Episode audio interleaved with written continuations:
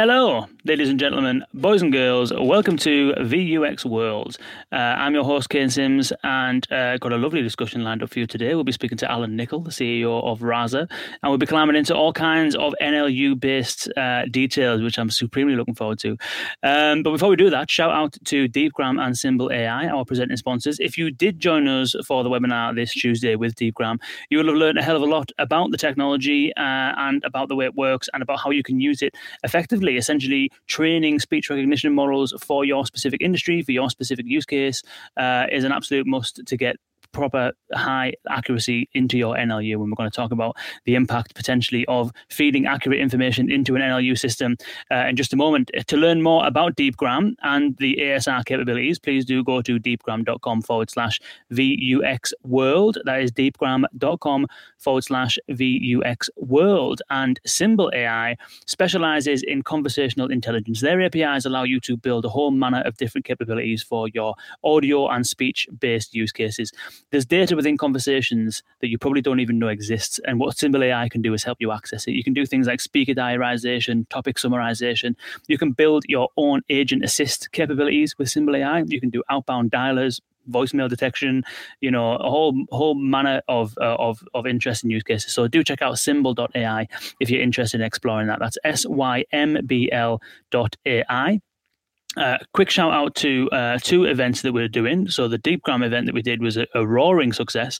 Uh, I'll be speaking at an AudioCodes webinar this Tuesday, and it's all about contact center automation. I'll put the link down there in the in the show notes, and it'll be on uh, on LinkedIn if you're if you're over there, and uh, and YouTube if there as well. Essentially, the, one of the biggest problems of automating call center conversations is actually that last mile, getting those conversations live in a call center. Lots of organizations will kind of host a, a, a call on a number that they've procured from another service, and if you do that, you miss out on a whole bunch of metadata that is absolutely crucial to deliver a proper customer experience, feeding context into the bot and sending people back to the right place when you want to escalate them to an agent and things like that. And we're going to be covering some strategic tips and pointers for call center strategy, uh, roadmap planning, uh, technology identification and all that kind of stuff, as well as showing you how to implement this stuff into your call center uh, on your own without the need of any professional services from any company.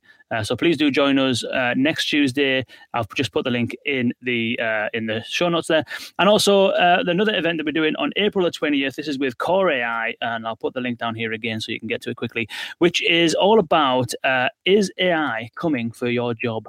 essentially, the the headlines would have you believe that AIs are taking over over, and a lot of people are going to be out of work because of it. But the reality is that most contact centers are not answering all the calls that they receive. The agents are overworked, and there's a pretty poor customer experience. So we're going to be display, uh, exploring rather how AI technologies can be used to help your call center agents deliver more effective, more streamlined, and a better quality customer experience through agent assist technologies. That's going to be on April the 20th with Raj Koneru, the CEO of, uh, of Kore.ai, and myself walking you through some of the key highlights and insights that you need uh, that you can benefit from taking on board if you want to implement this stuff in your call center, what the value is, how you go about implementing it, what the technology is, and all that kind of stuff. So I'll, hopefully we'll see you there. Now, Without further ado, let's welcome Alan Nichol of Rasa onto VUX World. Alan, welcome.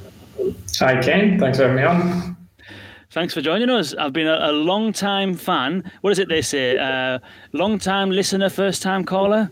Right. following Rasa for, for a long time. I've seen, I think I've probably read almost every post that you've put out there. I've heard a lot of your interviews that you've done on uh, on other podcasts and, and various places and that. So I am a genuine, genuine fan of Rasa technology, your approach, the way you think about conversation driven development, the way you approach educating the community, and the whole philosophy behind the product. So I really appreciate you spending some time with us.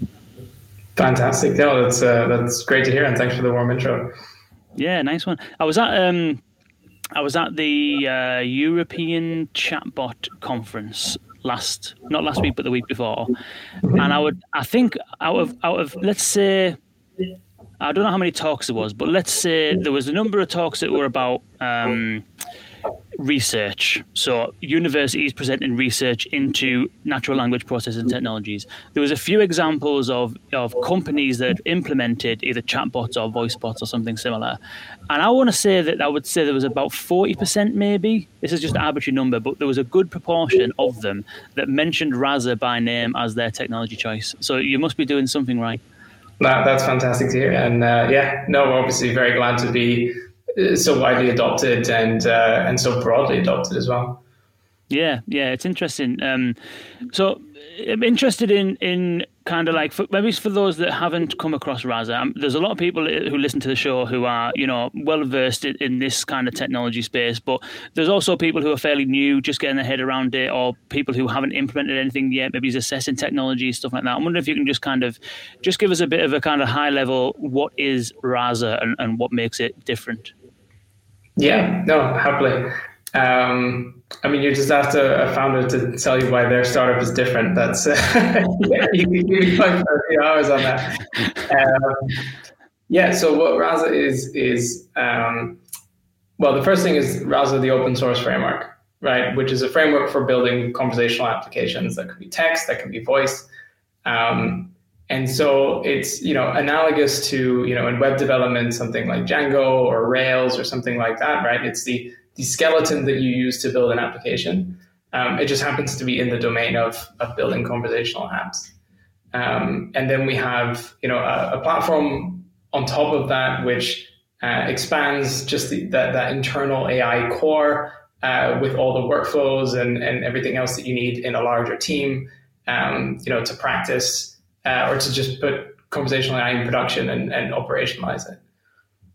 Nice. So you've got the open source, but you've also got an enterprise version as of fairly recently. What what what does the enterprise uh, thing do that the open source stuff doesn't? Yeah. Um, so, I mean, a, a, very simple way, and this may be already leading into to conversations we're going to have later in the podcast, but um, they're kind of two sides of the coin, right? So, on the one hand, you've got um, this framework which creates your assistant based on some data, right? You've got some training data to that, that goes into it. Um, but then the question is like, where does that come from? in the ideal case, that comes from real conversations. And so that's you know part of what the tooling helps you do is uh, take the conversations that are happening and turn them back into data to feed back into your assistant, right? So it's kind of two halves of the same the same problem. Um, but you know, beyond that, of course, the, the, the open source framework is really only intended for developers to use, right? It's very code first, it's very code heavy. Um, you know, whereas the tooling, you know, the teams that we work with are very multidisciplinary, right? And um, you know, as you know very, very well, this is a nascent field, and so these job titles are constantly evolving. But you always have folks who are subject matter experts. You have folks who are doing part of the conversation design, whether they have that as a formal title or not. Um, you know, you have like a product owner type of persona. You might have like legal and compliance who weigh in on various things. So, you know, it takes a village, right? It takes a multidisciplinary team to, to ship production AI, and it's not purely an engineering problem. Um, and so that's something we try and tackle with uh, with the tooling, with the, the full platform, is bringing all of those folks together and giving everybody the ability to to collaborate. Right, I'm with you. Uh, interesting. So, so what would be kind of I've never actually used the enterprise um, the enterprise version. So what would be an example of how that would work in practice? Let's say you've got a team, you've got a couple of engineers, maybe someone who who's responsible for design, maybe you've got some kind of like QA people who want to do some testing, you might have an analyst or something like that that is responsible for like ongoing assessment and maintenance stuff like that. Uh, and a product owner that kind of wants to just have some visibility over what's going on maybe it's more, but like let's just take a small team like that. What how how would the tool be used by those on a daily basis? Like what features are, are for different groups and, and how does it manifest itself if that makes sense? Yeah, no, absolutely. Um, so on the uh, you know on the UI side, on the tooling side, we've got a bunch of things for um, you know, for example, like editing the, the responses that your assistant sends, right? You have like a rich editor where you can preview messages with buttons and, and, and images and that kind of thing. Um, you can review, you know, the training data that you've got. Um, we run like a nightly analysis of your training data to see if there are, you know, intents that are commonly confused or entities that are performing poorly. You can go and review those things. Um, and importantly, what you also have in the platform is uh, a stream of all the conversations that are happening, right? Nice. And so you can see, okay, where are things going well, where are things not going well, right? You can set up all sorts of filters and automated tags to look out for certain things that are uh, that are important to you, right? Um, and then you can say, hey, look, um, uh, this type of conversation is behaving poorly. Why is that, right? And it's like, oh, well, maybe you know this intent is poorly designed, or it's just not uh, not performing very well, um, or maybe the copy of the response is is you know suboptimal, it's really unambiguous and it's causing people to ask questions or whatever else it might be, or just might be, hey, users are asking for something that we haven't supported yet, right? You're learning so much from mm. uh, from from giving users access to a text box where they can say anything they want, right? I mean, that's the that's the opportunity and the challenge of conversational AI, right? The opportunity is that people are telling you literally exactly what they want all the time in their own words. Uh, and the challenge is, is, is dealing with all of that, of course, gracefully, right? Um, and something that's, that's quite unique about uh, the way that Rasa works is that you can do all of this nice collaboration in the UI, um, but the platform ultimately still goes back and treats Git as the source of truth, right? And that obviously is a natural progression for us because you know we started off as a developer tool, but it's actually something very, very powerful and it unlocks a lot of interesting things because what it ma- what it means is that um, you get all the nice collaboration features and you get all the easy to edit UIs, but you retain all of the benefits of shipping software like a professional, right? I mean, if you think about, you know, the way that like Fortune 500 companies ship their mobile app and their website, right? They have CI/CD set up and they have automated tests and they do regressions, right? And it's not like they use, uh, you know, a WYSIWYG uh, web editor to, to, to, publish their website, right? Like you've got to have some standards, you've got to have some good software engineering practices, right? And so that's it's a fairly unique thing about Rasa is that uh, you get to retain all of that, right? Um, while still getting the, the, the editing and authoring capabilities on, on top of it. Right, I'm with you. So so it would be that. Um, correct me if I'm wrong would it be so that you have, let's say, perhaps the less technical people working on the kind of like interface side of things with the dialogue management and, and the kind of like, you know, the analysis and stuff, but you would also still require some technical engineers uh, in order to manage that back end code base. Well, is, that, is that correct? What is like anyone can come in and, and modify if they've got the right permissions, can come and modify things through the UI, whether that's the flow, whether that's the data for an intent, you know, whether that's the, the pipeline that's used to train the NLU model, whatever it might be. Um, and you can save and, and, and edit and confirm those changes. But the important thing is that that is fed back into and synced back into that Git based workflow that developers use, which means that you can trigger your usual deploy pipeline with all your safety guards in place, with all your tests running, you know, with all your automatic deployments. If something goes wrong, you can roll back. Like all of these things that are absolutely, um, I, I, would say, it's table stakes for shipping software that touches a lot of your customers and is high stakes. Um, you get to you get to benefit from all of those things, right? You don't have to throw all of that away. Mm, interesting. That's very interesting. Um, what are some of the kind of like use cases that you? I mean, I don't know how much. I uh, don't know how at liberty you are to talk about specific examples of specific companies. I know you've got a couple of labels on your website around T-Mobile and, and stuff like that. Uh, recently made the Gartner Magic Quadrant as well. Congratulations on that. Um, which, which, is usually a, a symbol that a sign that that there's a good amount of clients and that the clients are, are not dropping by the wayside. They're utilizing the technology and it's being proved out. So, what are some examples of some like really good use cases that you're kind of like you know when you when you're in in a meeting with a potential large client what are the ones that you go to and say look what such and such has done yeah no for sure i think maybe to give a sense of where Rasa shines, it's also helpful to, to give a bit of context of you know where where we started out, right? So Alex, my co-founder, and I um, were developers building chatbots. that's like that's what we were doing before, um, and you know we were using the APIs that were available at the time, um, and trying to build some more sophisticated AI assistants, right? And what we realized very very quickly was that there were all these like NLU APIs, you know, there was really nothing for building multi-tiered conversations, right? There wasn't anything for going beyond the basics, right? And so we saw an opportunity. I mean, you talked about research, right? Um, we kind of went and looked, and there's you know three decades of, of research on on how to build dialogue systems that that we found, right? And we were like, well, why aren't there any products that make use of this stuff, right?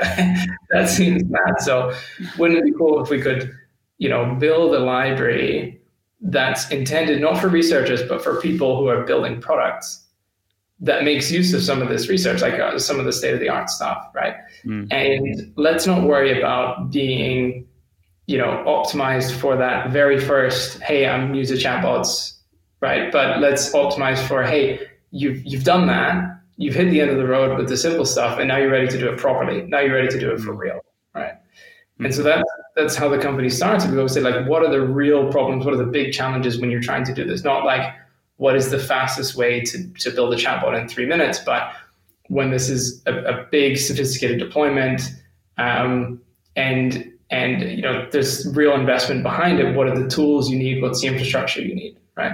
And so that you know that that came initially through our uh, developer community, right? Building really for developers who had built the first chatbot and were ready to do something more sophisticated. Um, but it's also now true that you know we're we're an enterprise company.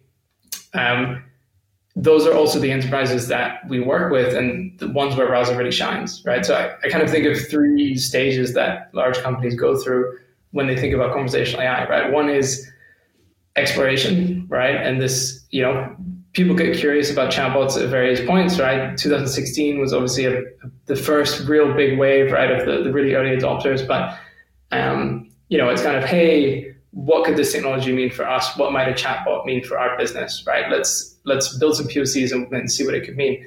And then usually one or two of those projects will get some traction, right? And that brings you to step two, where you've got, you know, a tactical implementation for like one part of your business, one page on your site, and, or maybe you've got like two or three and they're all built with different vendors.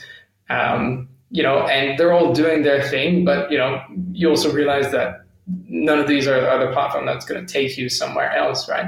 Mm. And then three is you kind of look at that and you say, look, actually, conversational AI is going to be a key way that our customers are going to interact with us in the future, right? And the way that we see them talking to us is not, hey, I'm talking to this specific line of the business. They're talking to the brand, right? Because in, as a customer, like I don't care if I'm talking to the, whatever department, right, or whatever like sub business or, or, or segment, right? You know, to me, it's this brand, whatever it might be that I'm interacting with, and I expect them to know everything about me that I that I have told them some part of this brand, and I want that holistic experience. And so when you say actually what we want to build is, you know, a digital concierge or a, a you know a fully encompassing assistant that spans the lines of business that we have, that is a primary way for our customers to interact with us. That's when you start to look at these platforms and you start to have very different criteria, right? You're looking for very different things from that first kind of initial deployment, prototyping phase. And so that's where Rasa really shines because then you go, oh, actually, no, yeah, this is like, we want a piece of infrastructure, right? We don't want like a, a, little box where we can tweak things. We want a piece of infrastructure we can deploy and integrate with other systems. Um, we want to be able to ship this mission critical application the way we ship other mission critical software, right? And we're going to have a multidisciplinary team working on this together, not just like a few people you know, clicking together uh, an experience, right? And so you've got all these different dimensions of complexity. You've got multiple on different parts of the assistant. You've maybe got it in multiple languages. You've got it on multiple channels. And when you're when you're ready for that level of strategic investment in conversational AI, then that's where Rasa really shines and, and, and stands out from the competition in a big way because it enables you to do things that you simply cannot do with other platforms, which are more optimized for you know that initial ease of use and, and simplicity right mm, interesting. So would your predominant clients be companies that have done some degree of experimentation and almost they're beginning to mature? They understand the technology they understand the, the, the core kind of principles they've got some experience and resources and, and they they want to get rid of the kind of like toys and, and start doing things properly. Is that? Yeah, it's, it's almost like a linear function. Like the more the more experience you have with conversational AI, the more you appreciate Rasa. I would say. Interesting.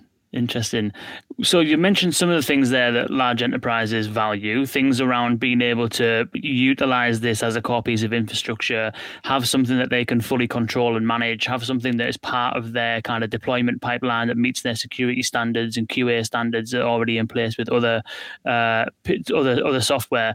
What are some of the other things perhaps that that enterprises are using as their decision making criteria when, when they're when they're kind of deciding whether to use Rasa or similar tools? Yeah. So I think compared to other open source companies, right? If I think about the, the, the great open source success stories that I admire and look up to, right? Um, uh, you think about MongoDB and Elastic, right? And all these fantastic companies.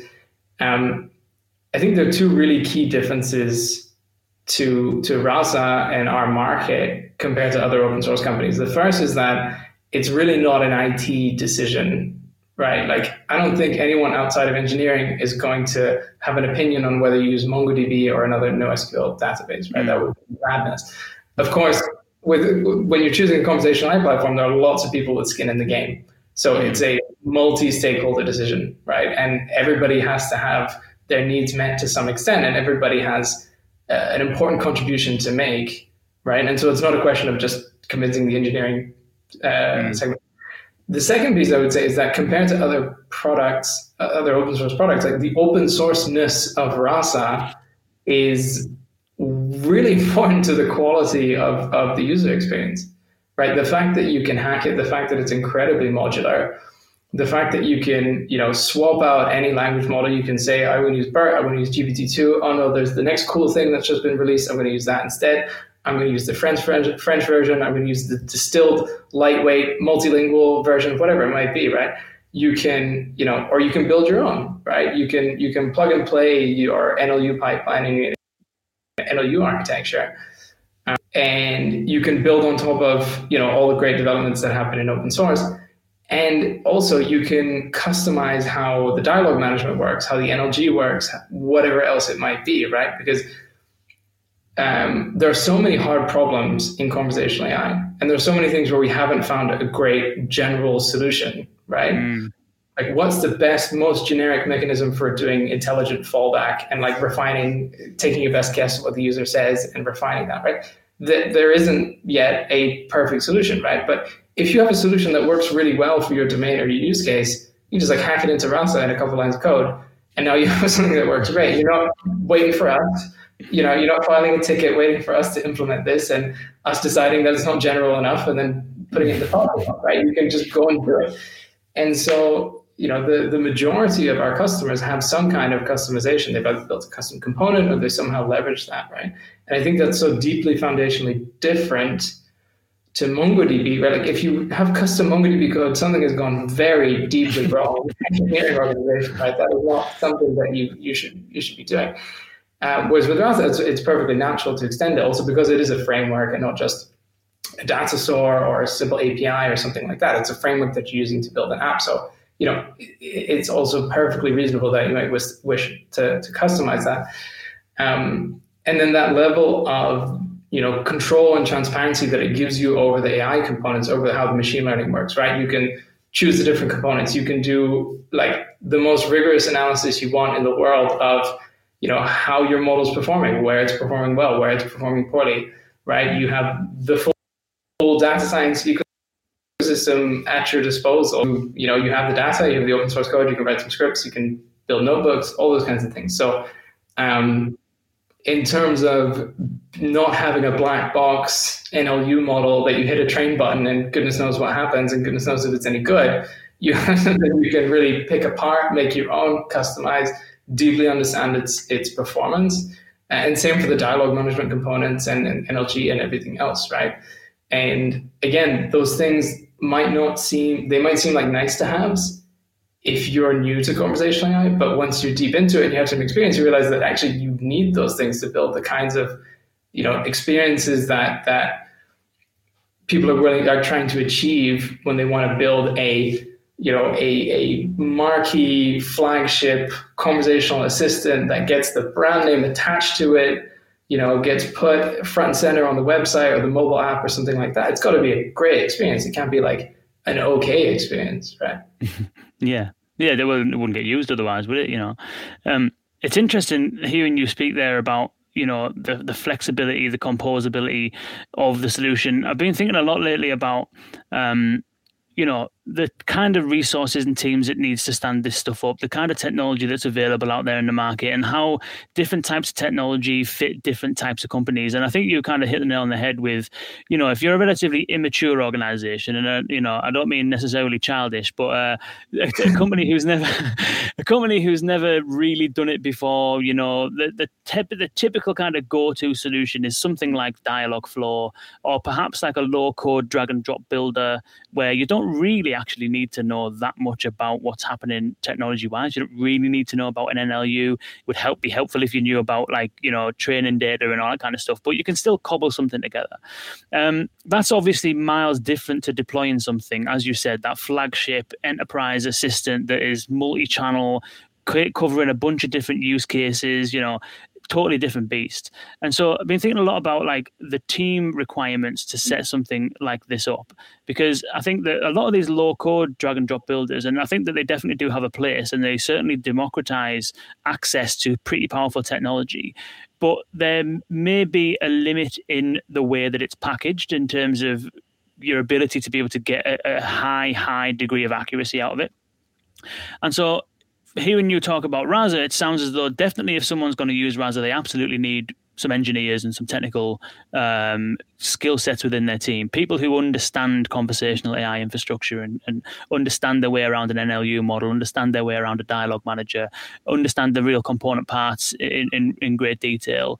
I'm wondering whether could, you could share your thoughts on, you know, what does the ideal team look like? Is it predominantly, you know, engineers and developers that, that use Rasa? Is is that the current makeup of, of most teams? Is it design, development working in tandem together? Like what, what sort of where where where are the data scientists and all of this? Like what's your general observations on the type of teams that are using Rasa and the makeup of them?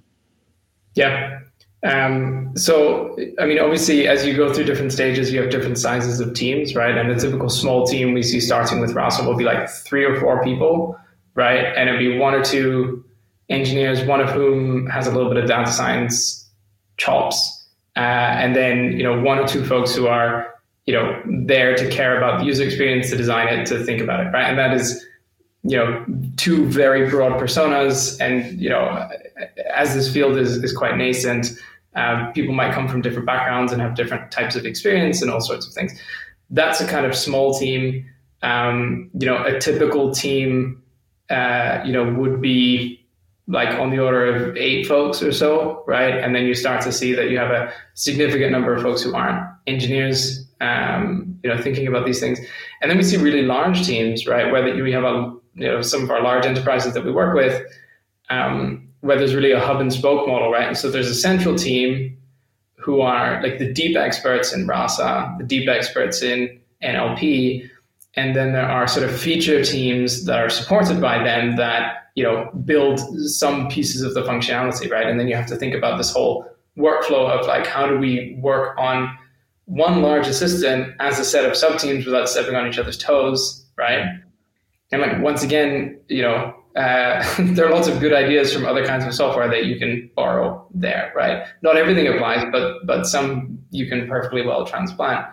Um, and so I think if you talk to you know ten large enterprises and their teams and how they describe the personas on their team, you will get common patterns of the types of folks who are involved and the types of skill sets that are needed, but a very heterogeneous mix of like job titles and organizations, right? Like this is we're not at a stage where this has been standardized and everybody, you know, calls things by the same. Um, of course, you've got like content owners and content managers. You've got designers, conversation designers. You've got product owners. You know, you've got data scientists, NLU tuners. Sometimes, um, you know, the question is like, who's who's ultimately responsible for the the quality of your NLU data and your NLU model? Um, uh, those things they just vary, right? I ran a poll like not too long ago where I said like who in your team is is ultimately responsible for the quality of the data, and it was it was pretty evenly split across like three or four different personas. So, wow, interesting. It's it, it's nice to to um, have so much awareness recently. I don't know if it's just salient for me because I've been having a lot of conversations like this recently, but it's nice to see the importance of NLU quality, quality of training data, monitoring, you know, how the performance of different intents become part of the conversation. I think it shows a maturity of the the industry in general and the practitioners within it because three years ago I wasn't having anywhere near as many conversations about NLU accuracy, you know, confidence scores, training data, quality management, and that kind of stuff. I don't know if your thoughts are the same in terms of the, the maturity yeah, of, of, the industry. For sure, right? And if I think about machine learning, and, and in this case specifically supervised learning, moving from you know something that people do primarily in the research world to now being vastly adopted across different industries and different applications and things, right? I think one of the things that, that took probably longer to translate than it should have is this idea that like when you're publishing a paper, typically there's a static benchmark and you tweak the model on, on a static set of data until you get the best performance, right? And so you get a lot of those ideas being transplanted, but like you don't have to accept a static data set, right? And so there's this whole movement around like data centric AI, um, which is I think what Andrew Ng calls it, and you know, what we talk about at Rasa, which is conversation driven development, is really just the application of, of data centric AI and what it means in, uh, you know, in, in the conversational world. And, you know, if you, if you grab a data scientist and you say, would, would you like to have a fancier neural network or better data? Every single one of them is going to say better data because that's just what drives performance, right? And not to get too deep into it, but I think if if you're thinking about a supervised learning problem today, right? The question, can I find a neural network that will fit this data that I've got? It's just not a it's just not a concern in this day and age, right? Like with all the mm. tooling, all the hardware and everything we've got, like the architectures that are well understood, like you will fit your data. The only question really is if I fit this data, will that somehow solve my business problem, right? Does mm. this data accurately represent the problem that I wanted to solve? That's that's the real challenge, right? And so when you think about applying AI and specifically applying supervised learning, the main task is not tweaking hyperparameters and picking the next best BERT version. The main task is saying, does the data set that I'm training on represent the problem that I actually want to solve? Mm-hmm. Right. And that's something that um, that we think a lot about and, and, and build a lot of product for at Rasa, um, which is this process of, of conversation driven development, right? Which is really sort of two key ideas in CDD. One is bringing software development best practices into the world of conversational AI, right? And just saying, hey, look, maybe you should still write tests. Maybe you should still have the CI server. Maybe you should still do, you know, continuous deployment because this is a mission critical application. And so you need to treat it as such, right? And the other half of it is to say, hey, look, the problem you need to solve is how can you create a data set that best represents how your users are actually talking, right? And so, so many engineers start off with this problem, and because you always have a cold start problem, nobody, very, very rarely does anybody have data to start with. Everybody starts by just like writing five or 10 examples per intent by hand, you know, off the top of their head. Hmm. But I mean, how would you feel, Kane, about getting in a self driving car that had only been on a test track? Yeah, or only done 10 laps. right, yeah. specifically, right? And I think um, the, the, the first thing that, that you have to make as a mental shift is to at least evaluate your model on on real data, right? Mm. Because that's that, that's the objective truth, right? Like this is what users are saying, and how, how are you performing on that? Mm. And then, okay, maybe some synthetic data helps you or whatever else, but like primarily it's going to be a case of you know, gathering real data um, and annotating it, right? And so I, you know, sometimes you come across things where, where people say some really bizarre things that really confuse a lot of ideas, where people try and edit the training data before they show it to the model because it's like, oh, this is this is complicated, right? It's as if you're like using you know real driving miles to drive a self-driving car and you're removing all the miles where there's pedestrians because pedestrians are difficult and we don't want to move them uh, and, and, i don't want the model to learn about pedestrians because they just right like this is the this is the data you're asking your model in production to make predictions about. So it better have seen some data, right? Like it can't possibly be too hard to see during training, but easy enough to handle in, in at, at, prediction time, right? That that, that makes zero sense. I, I, saw a really relevant question come up. Yeah. Uh, chat, which I might might jump in on. Yeah, go on, Angel. Angel, shout out to Angel. He was on he was on the podcast last week from Deutsche Telekom. Yeah, Angel. Uh, I know him very well. Thanks for asking a question, Angel. Um, yeah, what role does tooling play? It is so crucially important, and I like over the last few years have continuously uh, underestimated how sophisticated of tooling you need to do CDD effectively at scale with multiple personas, um, with a large amount of data. Right? It's um, it's a really gnarly and interesting problem which is you have this stream of data, which is much more than you could ever possibly look at, right?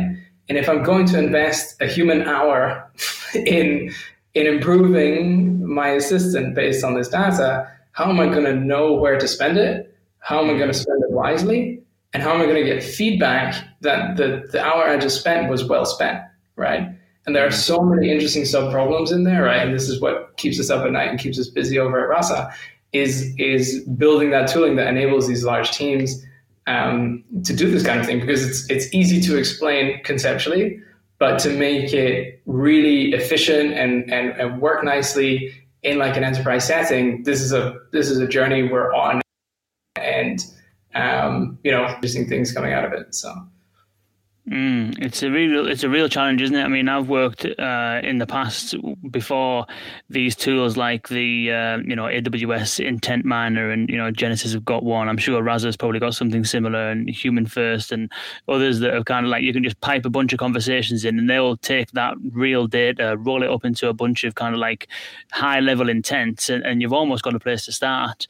But even just going through tran- live chat transcripts before that kind of tooling existed and, and going through it and trying to familiarize yourself with what people are trying to get done, the kind mm. of language that they use, and, and trying to pick apart not just training data, but structures of conversations and stuff like that, which I actually recommend people do still because it gets you understanding the, the actual complexities of a conversation.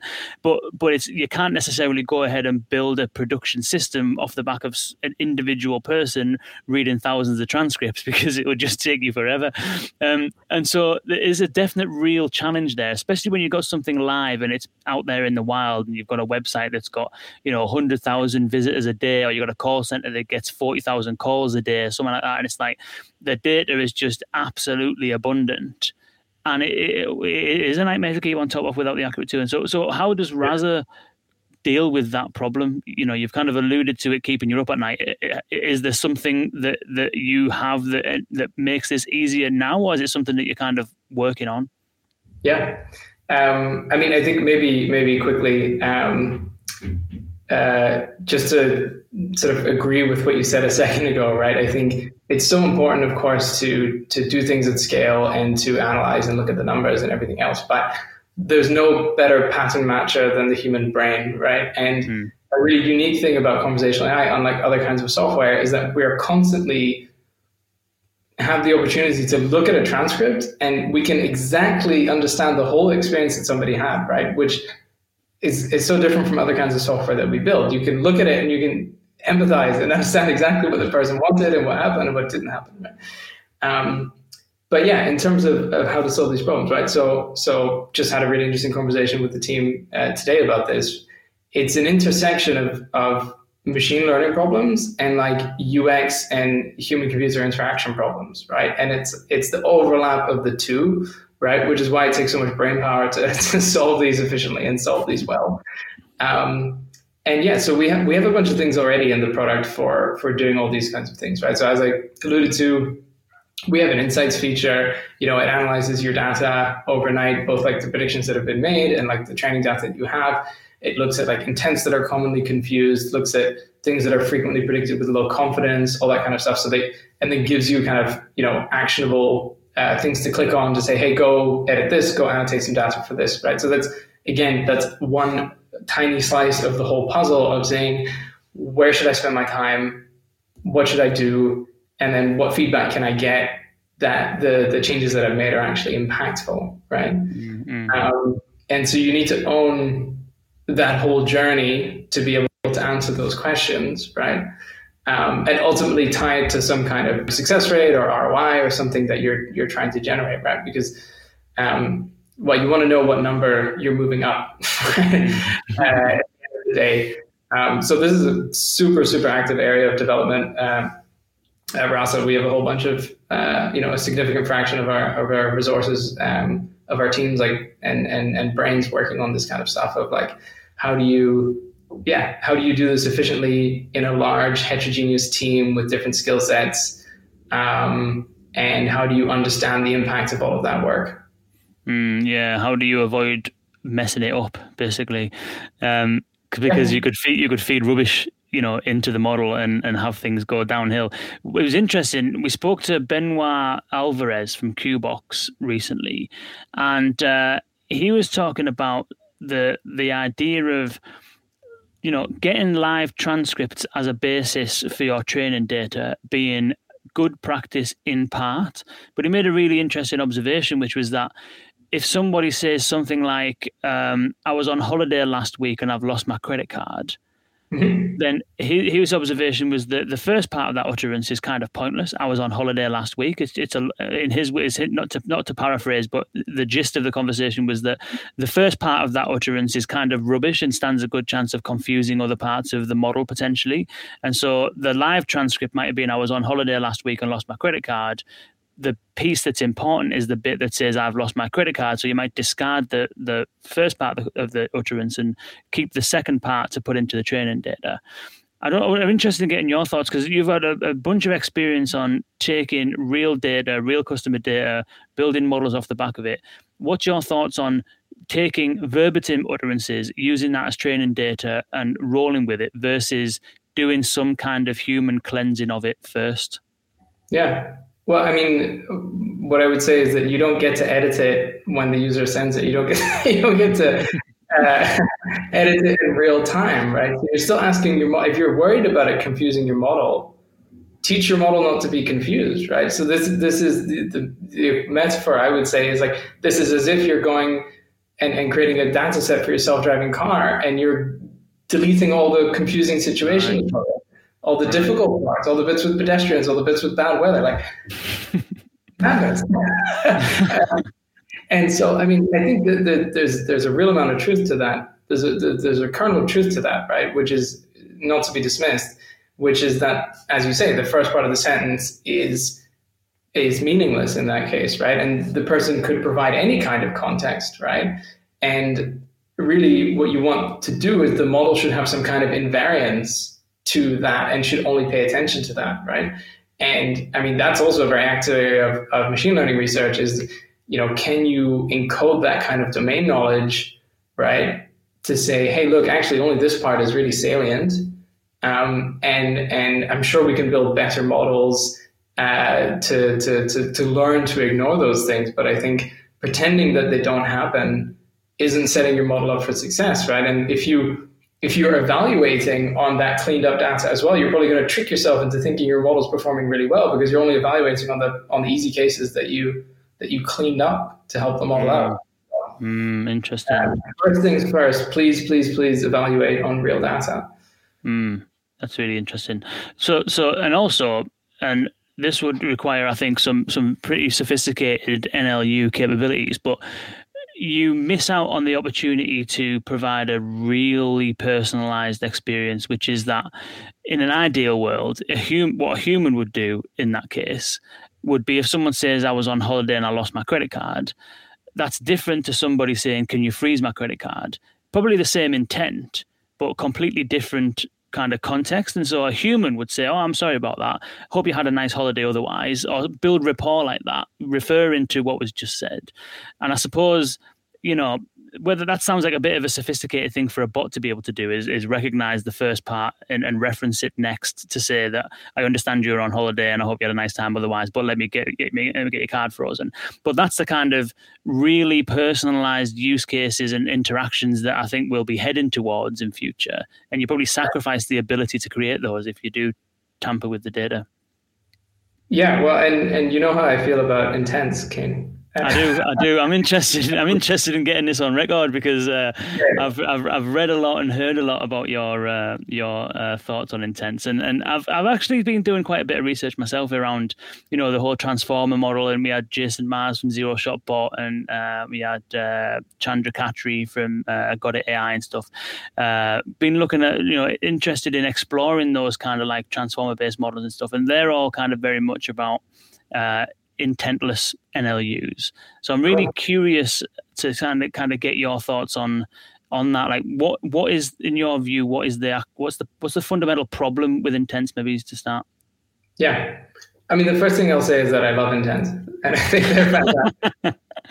um, so so okay. So what do we mean when we say intents? Right? We have the list of all possible things that humans might say in a conversation, which is infinite. And we are collapsing that down into a problem where we're saying a user is going to say one of these 20, 30, 40 things. They're going to say hello, they're going to say yes, no, thank you, I need a credit card, whatever it might be, right? And that is a phenomenal simplification of the task of understanding any possible structure, right? Um, I, I, gave a talk about this recently, and, and a sentence I pulled up was um, uh, like Iceland's president admits he went too far with threat to ban pineapple pizza or something along those lines, right? And like you, you know, you can understand that sentence. It has all sorts of interesting compositional structure. A lot of it actually isn't really language understanding. It's like common sense. It's you understanding the world that you and I inhabit, right? There might be mm. other humans on this planet who would have no relevant context or know why pineapple pizza is controversial or whatever else. So there, there's so much going on there, right? And that's that's an almost impossible problem. And we're not asking to solve that problem. We're just saying, hey, look, pick which of these 20 things the person is saying, right? But of course, like that's not how humans talk. Humans don't dream up the intent they would like to express and then think of a way to usher that, right? And so mm. the example that you gave, right? I've been on holiday, you know, the, what the person is saying is perfectly clear. They're telling you a, a very clear story, right? And we as developers, we tend to think of this as like ambiguity, but it's not mm-hmm. ambiguity, right? Like the person is telling you something about their life, about their experience. It's very direct, it's factual, right? And it's only ambiguous to us because we're not sure how to help them, or mm-hmm. we're, or, or you know, we've got to figure out what the right thing is to do, right? And so it's on us as developers, as, as and I mean that in the broader sense of people who are building assistants um, it's on us to, to, to understand that and, and, uh, and cater to that. And I don't think it's uh, impossible by any means to answer both those things effectively, right? And utter a nice message about the holiday, you know, um, hope you had a nice relaxing time and then, and then get to the task at hand. That doesn't, you know, of all the hard problems in ML, that, that seems like a doable one. Mm. Um, what it does point to in this particular case is that this message isn't mapped to a single intent right? In any case, it's not a singlet, right?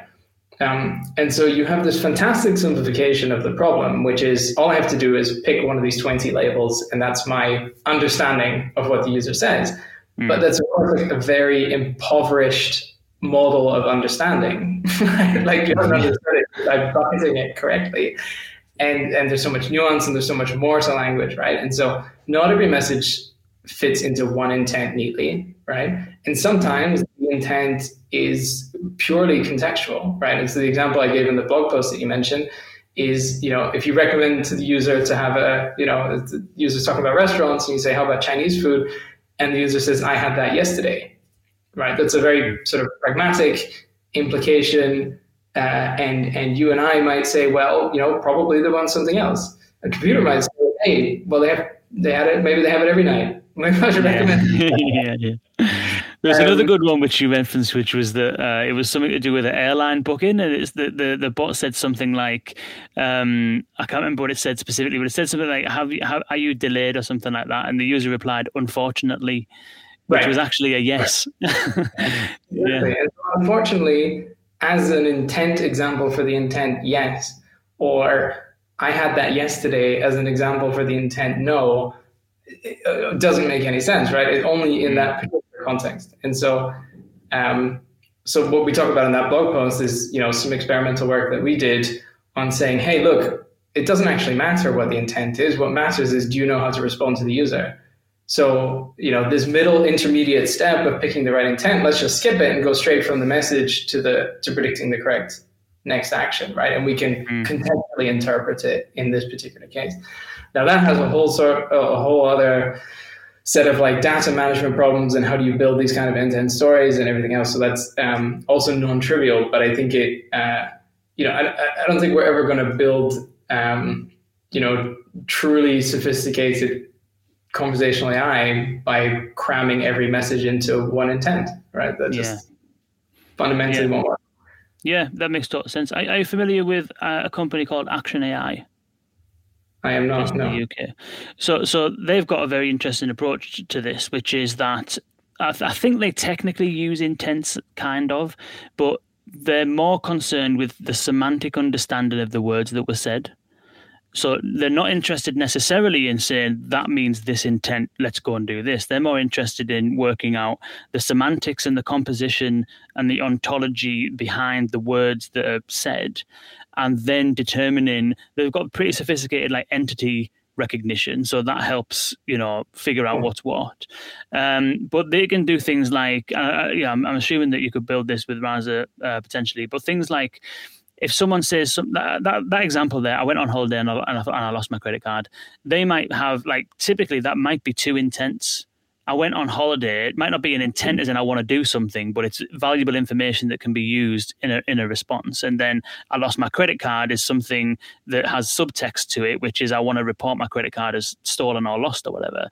And so because they don't necessarily strictly use intents as we would know them, and they use this kind of like granular semantic understanding, which when combined with combined with the speech recognition actually begins to predict what's going on in the sentence as it's said rather than feeding text to an NLU and then figuring it out.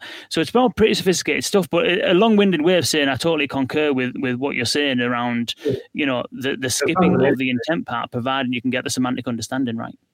Yeah. Yeah. yeah. And for what it's worth, for that particular case, you can have uh, you can have multi intents in Rasa, so you can predict two intents for one message. So yeah, cases, uh, there's at least something. But then there's still the, the you still have to uh, you know take care of the other half, right? Um, yeah. Because it's it's it's nice to say that you've detected two intents, but how do those meanings compose together? If it's you've detected uh, if it's if somebody says yeah no yeah.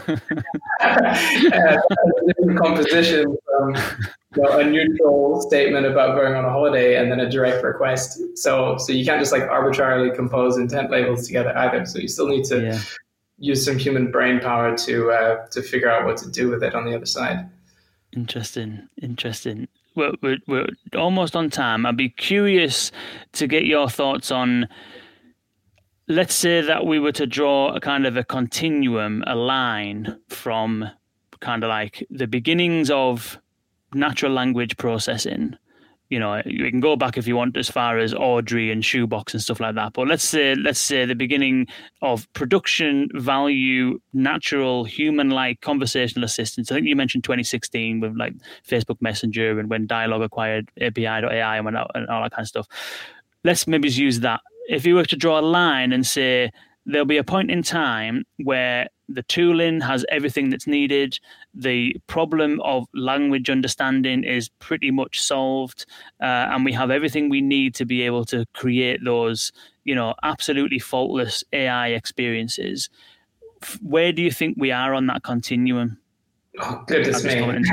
uh, I think we've got a long ways to go. I mean, so so um, we have a maturity model we talk about at Rasa yeah. um, of the five levels of, of, conversational AI, right? I think we are, um, you know, still trying to make true level three become a reality, right? And so, um, you know, never make predictions, especially about the future. I wouldn't say how much longer uh, going to take. Um, it doesn't need to have a timeline on it. it just, it just like where where do you think we are? As let's say like a hundred percent is we're we're you know we're finished. We've got everything we need. We can we can kind of just you know build build some some good stuff. Versus zero being we can't understand a word that anyone's saying. Twenty percent. If you're going to put me on the spot, that's where we are. wow, interesting, interesting. But isn't that isn't that interesting though that there is actually some pretty there's some bad stuff being built, and everyone's had a really bad experience with a chatbot and a voice bot.